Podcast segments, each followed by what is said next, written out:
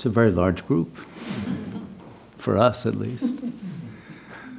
It's a powerful energy field already. Can any of you feel the energy, vibration? We're already building up a very nice field for transformation and realization.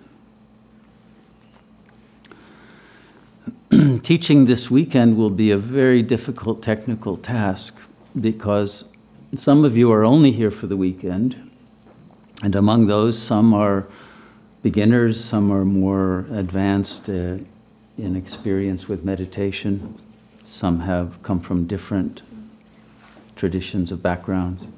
Some of you are here for 10 days, and there's more time to develop theory. Some are here for a month, some are here for several months, or many months, maybe indefinite, and some live here permanently and uh, have been here for many years. And so I want everyone to get some benefit of learning something new without leaving anyone behind. So we'll try to find some way of transmitting what is necessary at an energetic level as well as a conceptual one so that everyone reaches the goal that you may have or that may that the supreme intelligence may have for you to be uh, reached and broken through this uh, weekend. Those of you who are here only for the weekend, um, especially, please do not feel at all hesitant to ask questions when the floor is open. Don't be shy. Make sure you get all your questions answered before you leave.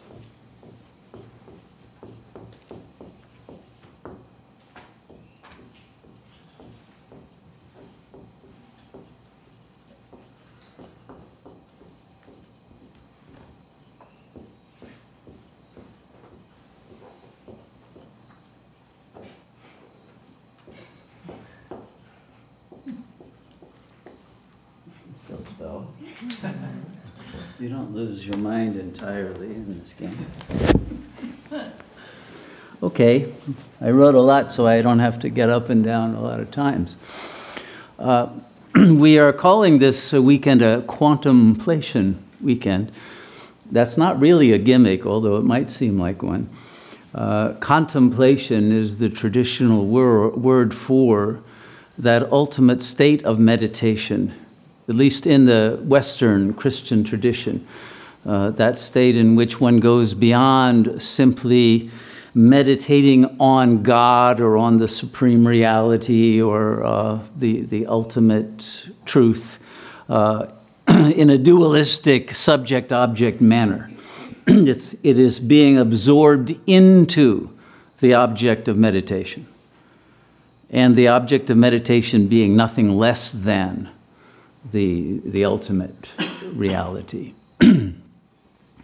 now, in the East, it's clear that the ultimate reality is not an other to begin with. In the West, they start out with the idea that God is wholly other, and, uh, and therefore one has to get to know this, uh, this being, this supreme being that is uh, so qualitatively different from what you think you are that there has to be some major effort uh, that goes beyond whatever you can imagine or conceive in order to be able to reach some kind of attunement or resonance with God. But in the East, that's not the case. In the East, the, the goal is to reach your authentic self, simply that. And uh, the beginning stage of meditation arises simply because uh, you have been in ignorance of that. And the result of being in ignorance of who you really are, meaning you're living in, in and with and through an inauthentic self, a false self, that was installed in you in childhood, which we tend to call the ego, because you have lived in a false self that has not been properly attuned to reality as it truly is, uh, you, your uh, thoughts and your behavior have been inaccurate, and that has led to suffering right? This is karma. And so, if we want to uh, be done with suffering and lead a life that is free of karma and not fall into the same traps that the ego would uh, tend to cause us to fall into again and again, uh, then we want to uh, exit from the false self and from all traces of identification with it and discover and abide in and as the real self. And that real self is uh, none other than God or the Buddha nature or the Tao or uh, emptiness or the plenum, the fullness. There you can choose any number of words, and all the different traditions of East and West have have their own final term for ultimate reality, and it doesn't matter. They all refer to the same. So therefore, we we are not. Um, adhering to any particular spiritual tradition. But because we are living in a postmodern age where many, if not most or all of us, have grown up with a secular education, the new religion for many years has been science. And therefore, uh, people trust uh, scientific data and theories much more than they trust uh, spiritual or religious dogmas or creeds or, or theoretical models of reality. So, for that reason, uh, it is useful to at least indicate, to whatever extent is necessary to remove uh, resistances, uh, the fact that quantum physics, which is like the, the, the most avant garde, and, and, and there are many levels and interpretations of quantum physics, but to take it at its, uh, its, its most current form is totally congruent with the old traditions of spirituality, uh, both East and West, if we take the Western traditions at their esoteric level mystical Christianity, Kabbalistic Judaism, uh, Sufism, and, uh, and the Shiite uh, um, mystical traditions, rather than the external, exoteric uh, Sunday school versions of those religions. If we understand the teachings, uh, they are universal as, uh, and they are congruent with those other kinds of. Um, approaches that were underground and had to be underground during times of persecution, like alchemy and uh, Freemasonry and various other uh, forms and approaches to uh, spiritual transformation that flourished and, uh, and, and became degraded, as have all the various religions. so for those of you who are, for, for whom it is important to know that what we are doing is scientifically valid, and I, I think for many people that is the case, uh, and that there is something to be learned from the, uh, the insights of uh, contemporary science and from the, um, let's say, those aspects of science that are not allowed to be made public. Okay, I don't know how much people are aware of it, but we live in a time of not only massive overloads of information, but massive amounts of disinformation. And uh, that is particularly true when it comes to science. And most true when it comes to physics, because uh, the realm of nuclear physics in particular is, as we all know, weaponizable. And anything that can be turned into weapons is going to be classified information and not made part of uh, the, the public education for people who are uh, wanting to study those subjects, even, even uh, to the PhD level. So, understanding that also and, and the, um, the censoring of the development of sciences, of certain sciences, in particular that relate to consciousness, uh, because of the, the weaponizability of the use of consciousness for many different reasons, including mind control, etc. Uh, remote viewing, remote control of apparatuses, and, and various other uses of consciousness that uh, are not part of a spiritual tradition, but nonetheless are being developed, uh, not for the purpose of transcending the ego, but for, for purposes of uh, ego mastery over other egos, which is not something I advise, but it is happening and it's creating a lot of karma of its own, as we know.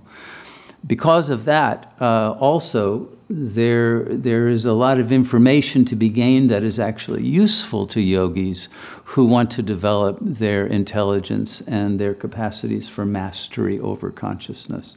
That uh, I think it's uh, important that we do make use of and that we not censor that information once we can glean it accurately in terms of what has been left out of the uh, let's say, the publicly admissible paradigms of science that are not uh, complete and not accurate. And uh, to the extent that we can fill in those gaps and then apply them in, in a spiritual context to the transformation of our own consciousness, then mm, it, it will serve to accelerate our own internal development and our capacity to create a uh, an energy field that is sustainable and that can help in the restoration of planetary existence. So it's with, uh, with that in mind that the understanding of, uh, of using the information of quantum physics which also includes uh, that of electromagnetism and understanding of complexity theory and chaos theory, nonlinear dynamics in general, and various other related disciplines, will, can help us to uh, increase our understanding at an ever more subtle level of what has to happen internally in order to uh, attain the highest level of realization and sustain it.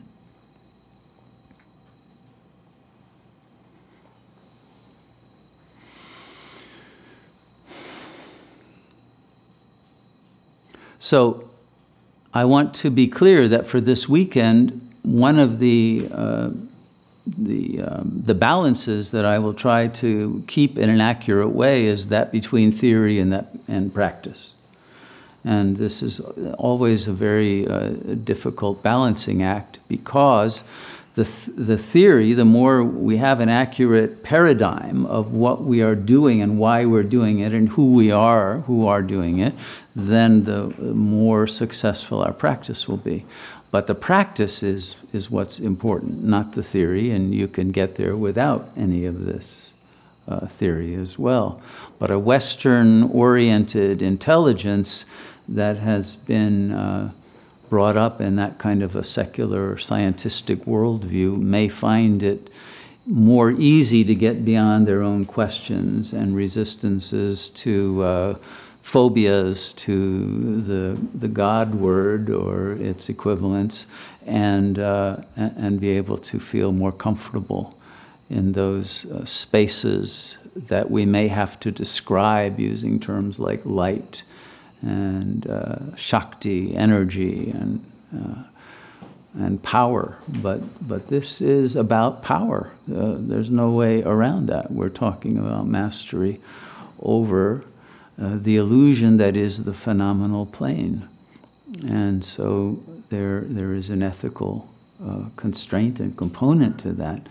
But uh, this is something that we have to come to terms with, which is why there's a dharma, and why there there is a uh, an ethical superstructure that goes along with this development to uh, make sure that one is able to safely use the powers that may be granted through the meditative uh, process of uh, transcendence of the ego and not allow whatever traces of ego are left to appropriate for its purposes those energies because that would lead to more karma, more suffering, and, uh, and would uh, vitiate the gains that would otherwise be made from the process.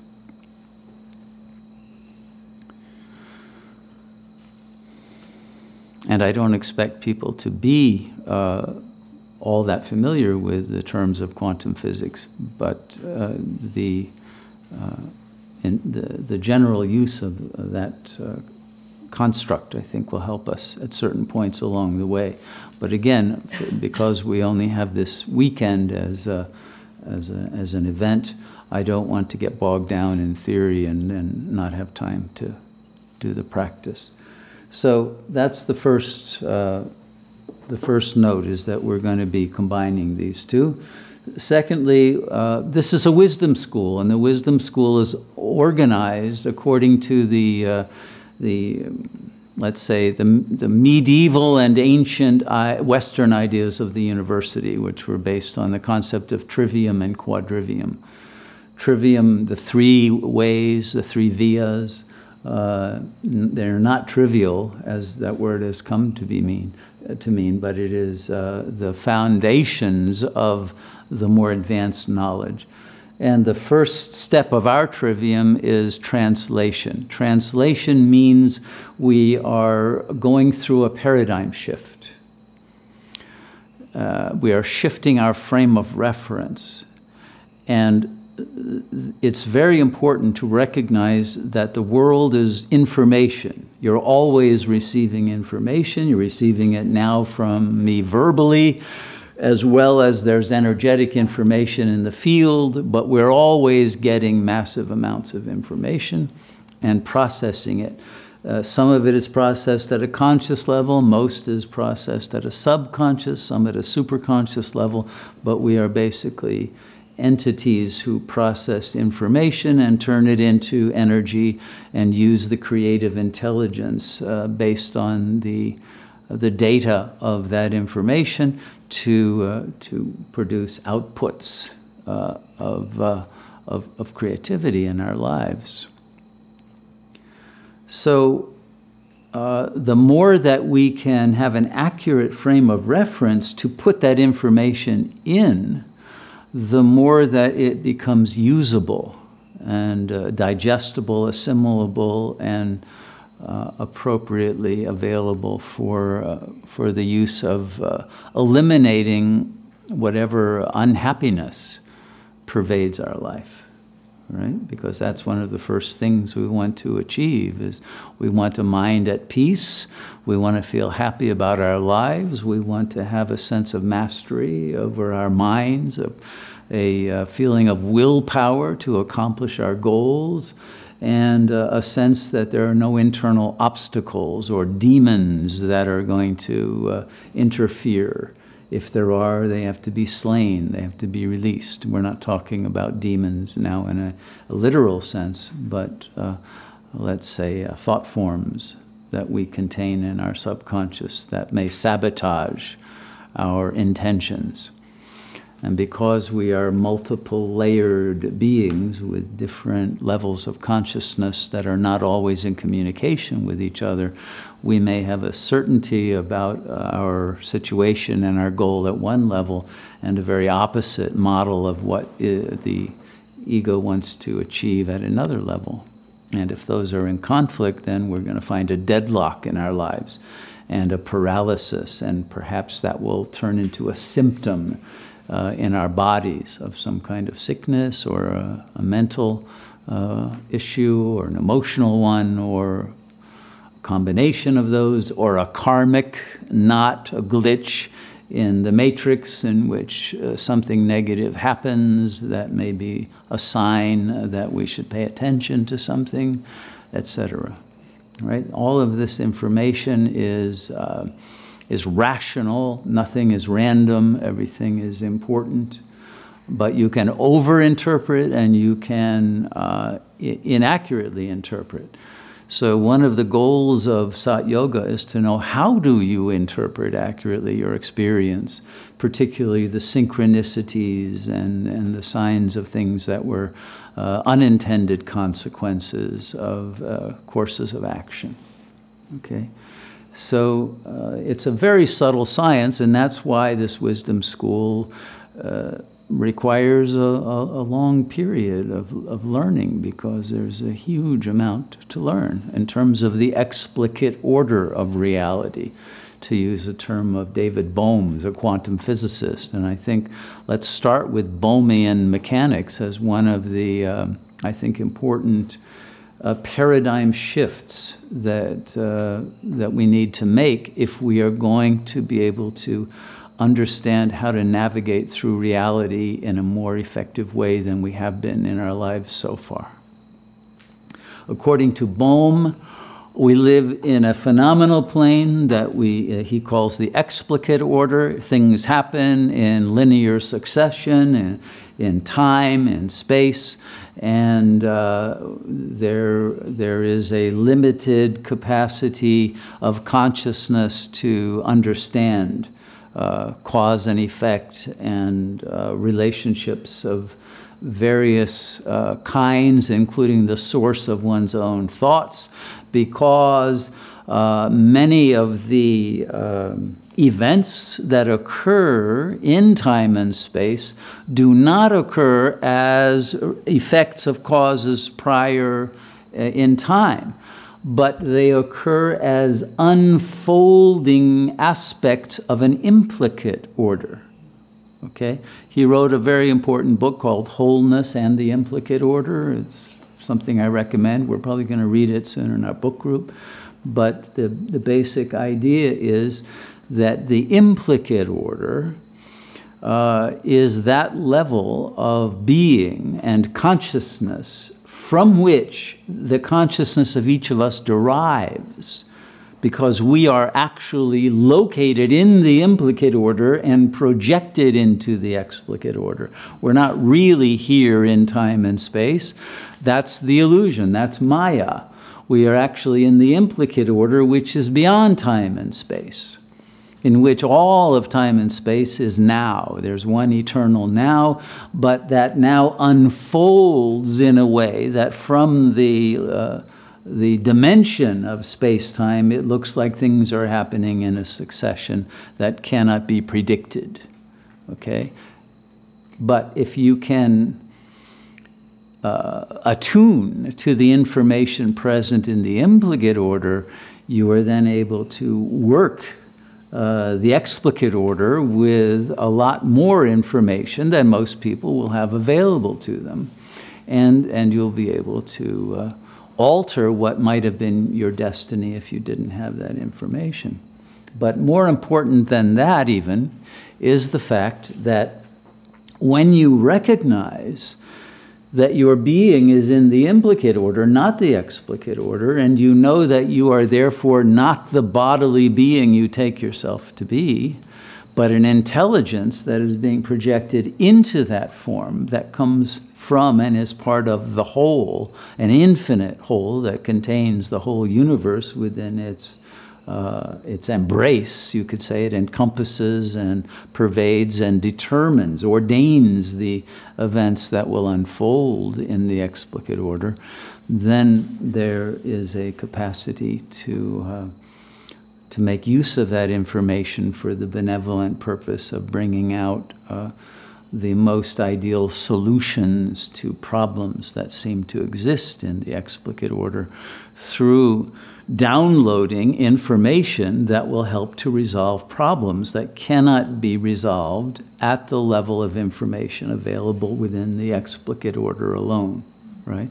So the more we can download the more inspiration we can receive the more information from that higher source we can uh, uh, transmit, attune to, and um, make use of, then the, that wisdom uh, is able to be put to the use of, uh, of healing and of, uh, of positive transformation in the direction in which the implicate order's goal for this uh, uh, cosmos uh, intends.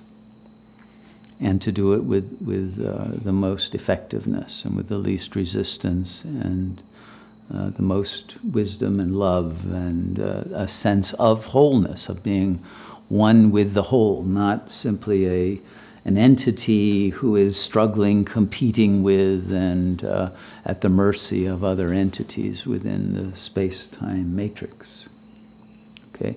So, that paradigm shift that quantum physics affirms, at least many uh, physicists will accept that reality uh, that, that Bohm has theorized, uh, is, I think, a step toward understanding an even more radical uh, paradigm of non duality that has been taught by the, uh, the yogic tradition or traditions because it, it pervades both the Vedic and the, the Buddhist and the Taoist Eastern traditions. But uh, that in which they, the implicate order and the explicate order are not actually separated at all, and uh, in which that uh, information is much more easily accessible than, than Bohm or, or the physicists would uh, assume. Okay, so that translation, that's, that's uh, one of the first steps. And if you can get past the idea that you are a bodily being going through space time, and if you can grasp that you are actually the supreme intelligence that is choreographing all of this, and live from that level of consciousness, you, you will have no more suffering. And not only that, but there will be astonishment and delight and bliss and and uh, enjoy it every moment. And the closer you are to that attunement, the, the more joy, the more beauty you will discover in life. And the less fear, and the less desire, and the less uh, limitations, because you will know that you are a being who uh, does not die and whose life is not dependent on the life of a bodily organism and once the fear of death is gone and the, the belief that you are just that limited being who has to have certain things and uh, who has to fulfill the desires of others in order to get affirmed and validated, and all of those aspects of egoic life that make us dependent, fragile, unhappy beings, then the more we live with nobility and empowerment and uh, um, sovereignty over our existence rather than being enslaved to drives and impulses and uh, demands of others and uh, feelings that of negative uh, affect that, that can plague our, our day and make us uh, feel unworthy and uh, and feel whatever uh, negative images were uh, sedimented into our um, subconscious minds, whether in infancy in this life or in the prenatal period, because consciousness is, is already present within the womb of the mother, or in past lifetimes, they start to filter up and, and they can contaminate your present. They become filters through which suddenly you're seeing the world and they distort your perception and in particular your perception about yourself, and create all kinds of uh, massive negative feelings and the consequences of them, which uh, is uh, very often some, some bad karma in one's life.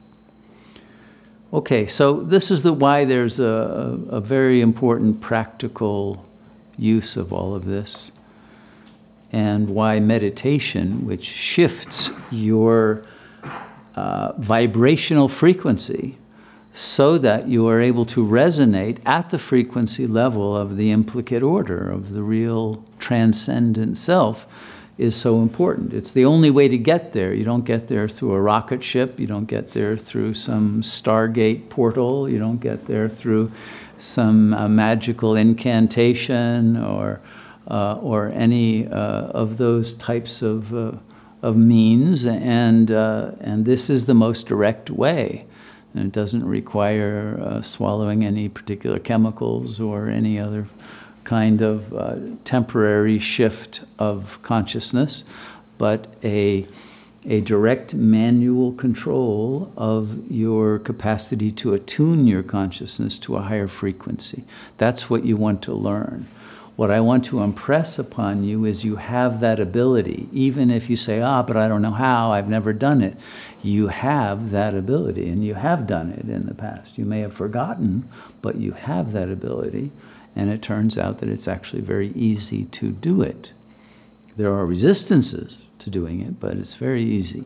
We're, that's what we're going to be practicing this weekend. So that's the translation. The transformation is doing that reattunement to a higher frequency and learning to uh, be comfortable in a, a level and a state of consciousness in which you realize you're not the ego, and you're not the body, and that you are now in an energy field that has a lot more energies available to be harnessed and to, to flow with and in and through, and a lot more information uh, and and there, the ego, that level of consciousness, that operating system that got installed in childhood, doesn't like uh, more information. Its main job is to try to keep you from getting too much information because it has learned that too much information destabilizes you. But the yogi wants as much information as possible because knowledge is power. But that power is going to dissolve the ego. It's an acid. Knowledge is an acid that kills the ego because the ego is a false self of a limited nature that was installed to, uh, to control you and socialize you, uh, adapt you to the family system, which was uh, another larger operating system, and then the social system and whatever religious system you were emplaced into uh, and, and enable you to uh, function, at least function according to, uh, into what the other wanted of you. But now, if you want freedom from that system, which now controls you and you are enslaved to if it's still operating, then you need to get enough information to realize and to gain the power to delete that program. Okay? If you want to do that. Uh, that'll be kind of the question. Do I want to do that or do I want to stay in the comfort zone of the ego? Because you may not want to, uh, to give all of that up because it will mean reorienting yourself toward a totally different reality than the one you believed was real, that now you'll see is a very small box and you've outgrown it, but you know, now you're in a, a realm without limits. And that can be scary to people, which is why sometimes it's useful to have a, a community that's all doing the same thing to, uh, to feel like this is not total madness and that uh, uh, there is a way to do this safely and with uh, a systematic and rigorous approach that doesn't uh, create more uh, sense of, of lostness along the way. And then we will reach that final level of the trivium, which is transcendence of the ego, in which we can abide as the real self and remove and release all traces that remain of the ego so uh, it doesn't uh, disturb us and create intermittent uh, falls back into obsolete ways of thinking and acting that produce suffering. And, and that is uh, the purification of the soul, to use the religious terminology, that is a more gradual effort. You can have sudden enlightenment, which is the paradigm shift and the grokking of the truth that you're not the ego and the, the realization of the inner light. That can all come just like that. But then there is a gradual process of releasing the resistances, the, the um, uh, functions of the ego that were there to keep you limited and to keep you misinformed uh, about the information that you weren't supposed to have, and uh, the fears and the traumas, the results of traumas that occurred to you in uh, childhood that uh, may still affect your self image and your sense of worthiness to even uh, achieve this transcendence. Right? So these are false ideas because you never were the ego. That's the illusion. That's the ignorance we have to come out of. It's not like you are an ego who's now trying to go to a higher pay grade. No, it's not that. You never were the ego, but you believed that you were because your consciousness was projected into a, uh, an immature, helpless, infantile human body, and that, uh, that bodily organism required the, uh, the love and attention of others in order to survive, and it acquiesced in accepting the belief systems that it received from outside and took them in as if they were true including their insanity and conflicted nature, because you would have probably received from different people in the family system different uh, attitudes. And as you grow, you would, you would have a more uh, elaborated ego with various different subpersonalities and uh, capacities that some were useful at work, some are useful uh, with the family, some are useful uh, uh, in uh, sexual relationships, some are useful uh, in a situation of, of strangeness in an exotic place. And you will have these different repertoires of information and of self image that you have developed to use to deal with, to cope with uh, situations of difficulty and adversity. None of them are going to help you in this process, which is about dropping all the masks, all the, uh, the programs and the attitudes, and discovering who you are in the naked awareness beyond and behind all of that. So that's where a kind of courageous attitude of the spiritual warrior is required if you're going to uh, allow yourself to get the vision, the full experience or imperience of who you are at that level that transcends the ego. I hope you'll all go for it and realize there's, there, there's nothing that can stop you but your own fear. Okay. I've talked enough. I want to go from theory to practice, but before I do, I want to open the floor. Does anybody have any questions on any of this, or comments, or reactions, or whatever you wish to share? How do you spell Bohm? Hmm? How do you spell Bohm? Bohm, B O H M. You want to put that on the board? David Bohm.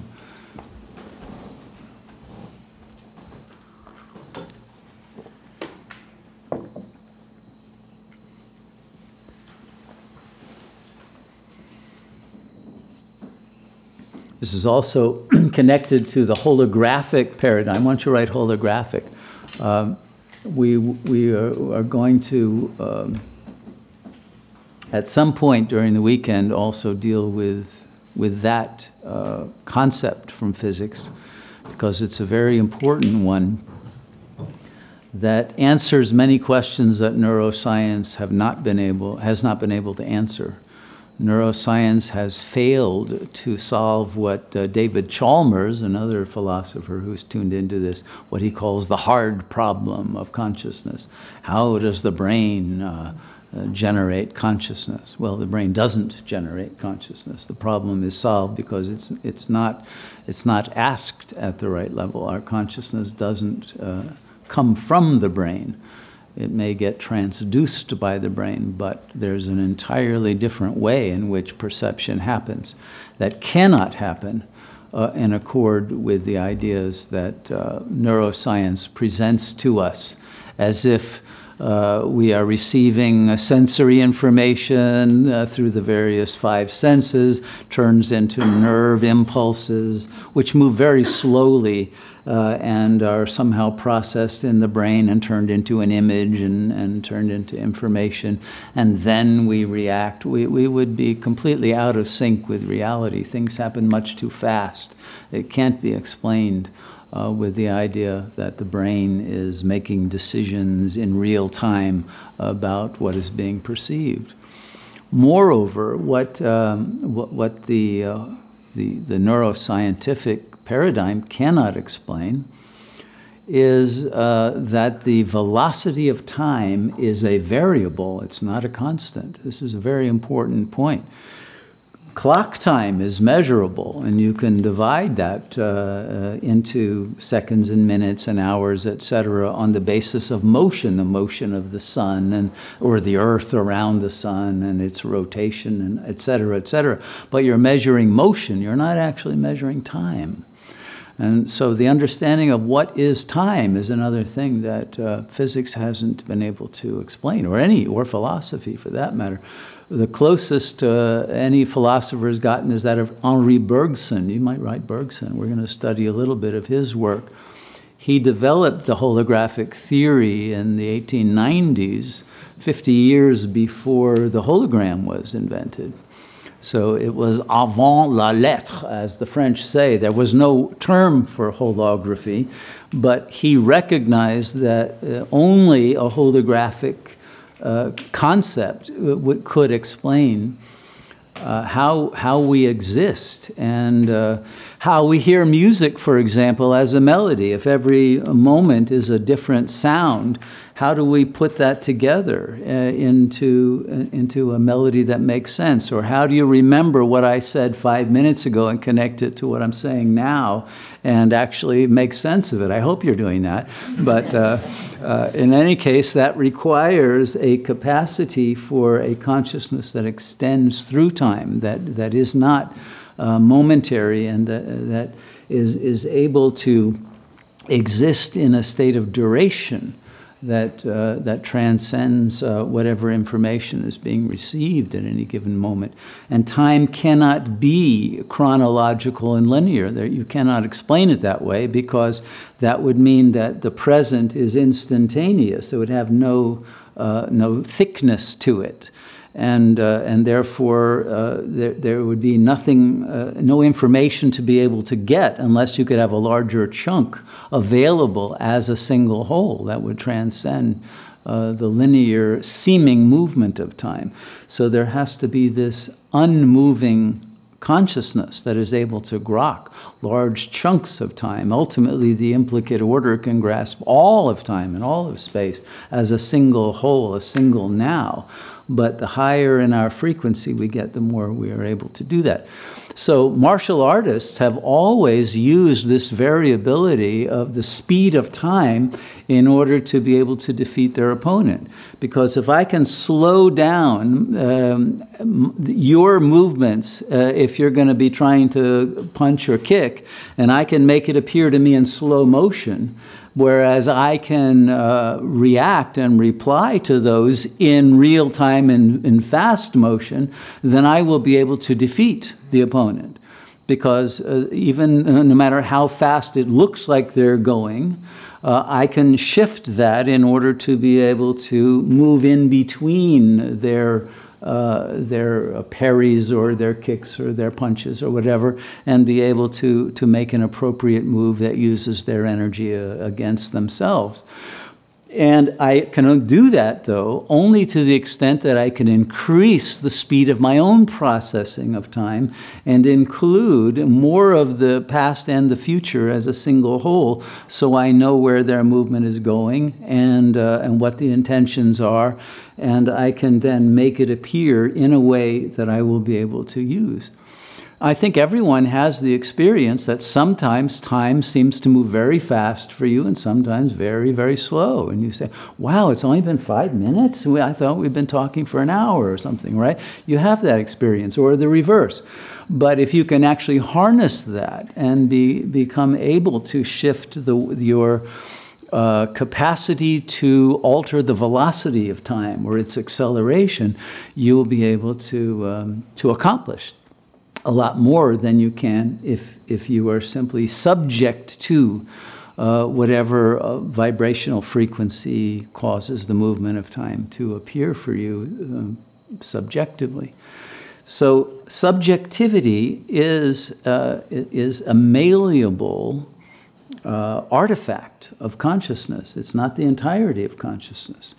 And it's very important that we understand that we can make use of its components and uh, shift the way that the phenomenal explicate order unfolds itself so that we are able to, um, to, to ride the crest of the wave, let's say, and, and not, uh, not fall and, uh, and, and be taken by surprise by events that we are not able to cope with. Okay.